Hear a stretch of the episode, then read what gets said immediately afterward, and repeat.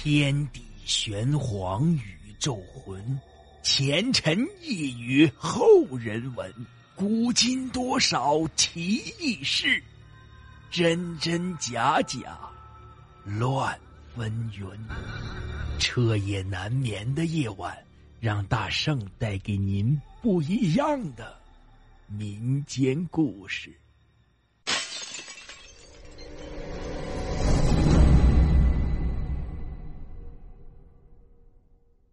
朋友们，大家好！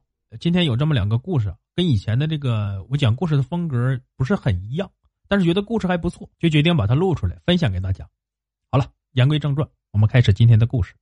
为了方便记录，我将以作者的口吻进行叙述。我上高中的时候，家里还住在爸爸单位分的二居室里面，就是那种很老的单元房，两家呀都是两室一厅，但是又共用一个厕所和厨房的那种。我们邻居也是个三口之家，家里有个女儿，大概比我小三岁吧。我们两家关系很好，我经常跑到他家去玩，他也经常上我们家一起写作业什么的。我管他的妈妈呀叫汪姨，人很和善，就是命很苦。这汪姨呀，在五岁的时候爸爸就死了，她妈妈拉着四个兄弟姐妹很不容易，生活很艰难。还好大女儿师范毕业，分配到了武汉十五中当数学老师。大女儿上班很忙，小孩啊就没人看，就把他妈妈接到了家里看小孩。汪姨是最小的女儿，就跟他妈妈一起住到了姐姐家里，也在十五中上学。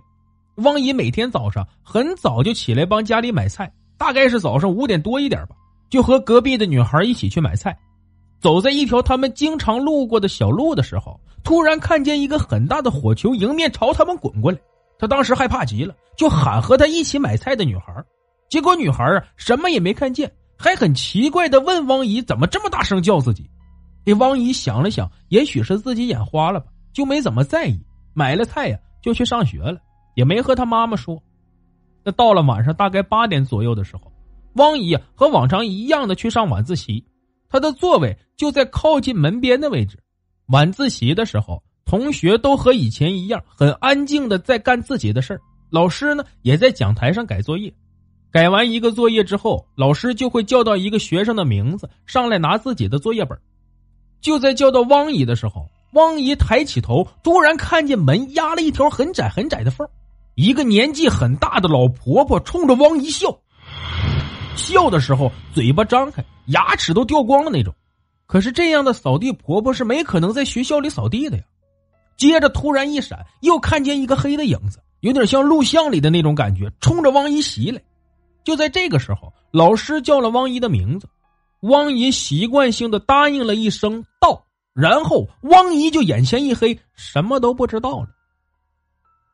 汪姨就这样躺了整整一年的时间，什么也不知道，也没有感觉，也没有记忆。汪姨的妈妈整天以泪洗面，每天都在水缸里那个舀水的勺子边边舀水边喊汪姨的名字，这个我们那边称作叫魂。这武汉的大医院也已经看遍了，也找不出来什么原因。汪姨每天就在家里躺着。这汪姨的同学都去看汪姨，帮她梳头。那个时候的女孩子都是留一头很长很长的头发，就那一年，汪姨的头发全掉光。汪姨的妈妈很想从农村请个灵姑看看，可是汪姨的大姐和大姐夫都不相信迷信，说这医院都看不好，什么灵姑就能看好了之类这样的话。汪姨呀，就这样拖了很久，直到汪姨爸爸忌日的时候，他们全家都回了老家给汪姨爸爸扫墓。汪姨的妈妈晚上突然梦见了她死去的老公，给她说，说看见霞霞在他们那里的路上走着，这霞霞就是汪姨的小名。这汪姨的妈妈才突然明白过来似的，请了村里的灵姑给汪姨看病。哎，灵姑说，汪姨的魂叫鬼给勾走了，鬼还在汪姨的身上放了自己的阴气。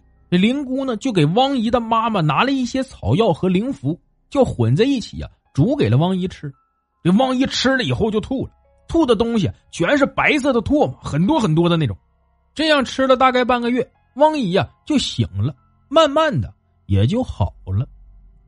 好了，这个故事就讲到这。再和大家分享一个故事，这是一个舍友遇到的事情。在他上初中的时候，由于家里经营一个养殖场。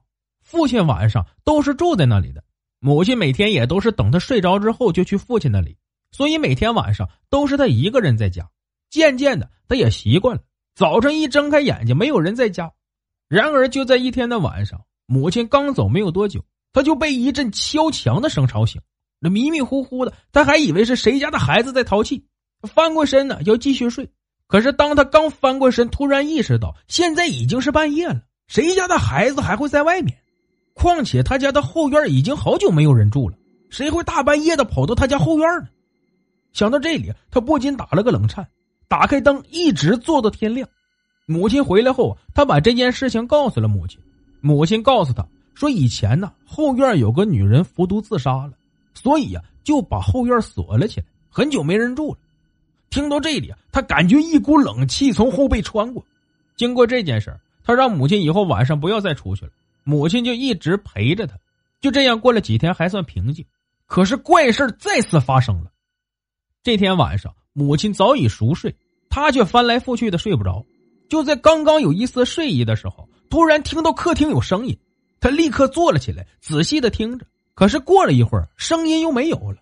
就在他刚要躺下的时候，那个声音又响起了。这次他听清了，像是一个老人在努力的往前挪动脚步，发出嚓嚓的声音。他心里很害怕，用力摇了摇母亲，可是母亲却像没感觉一样，继续的睡着。他又不敢出去看，就在他正矛盾的时候，脚步声停止了。他刚要松口气，脚步声又来了，这次比刚才快了许多，好像在追赶什么似的。在这仓促的脚步声过后，随即响起了饮水机流水的声音。在这之后，便是死一样的寂静。他提心吊胆的熬过了这个晚上。第二天早上，他和母亲说起了这事儿。母亲惊讶的看着他说：“你昨天不是在那个屋子没和我一起住吗？”好了，故事播讲完毕，感谢您的收听。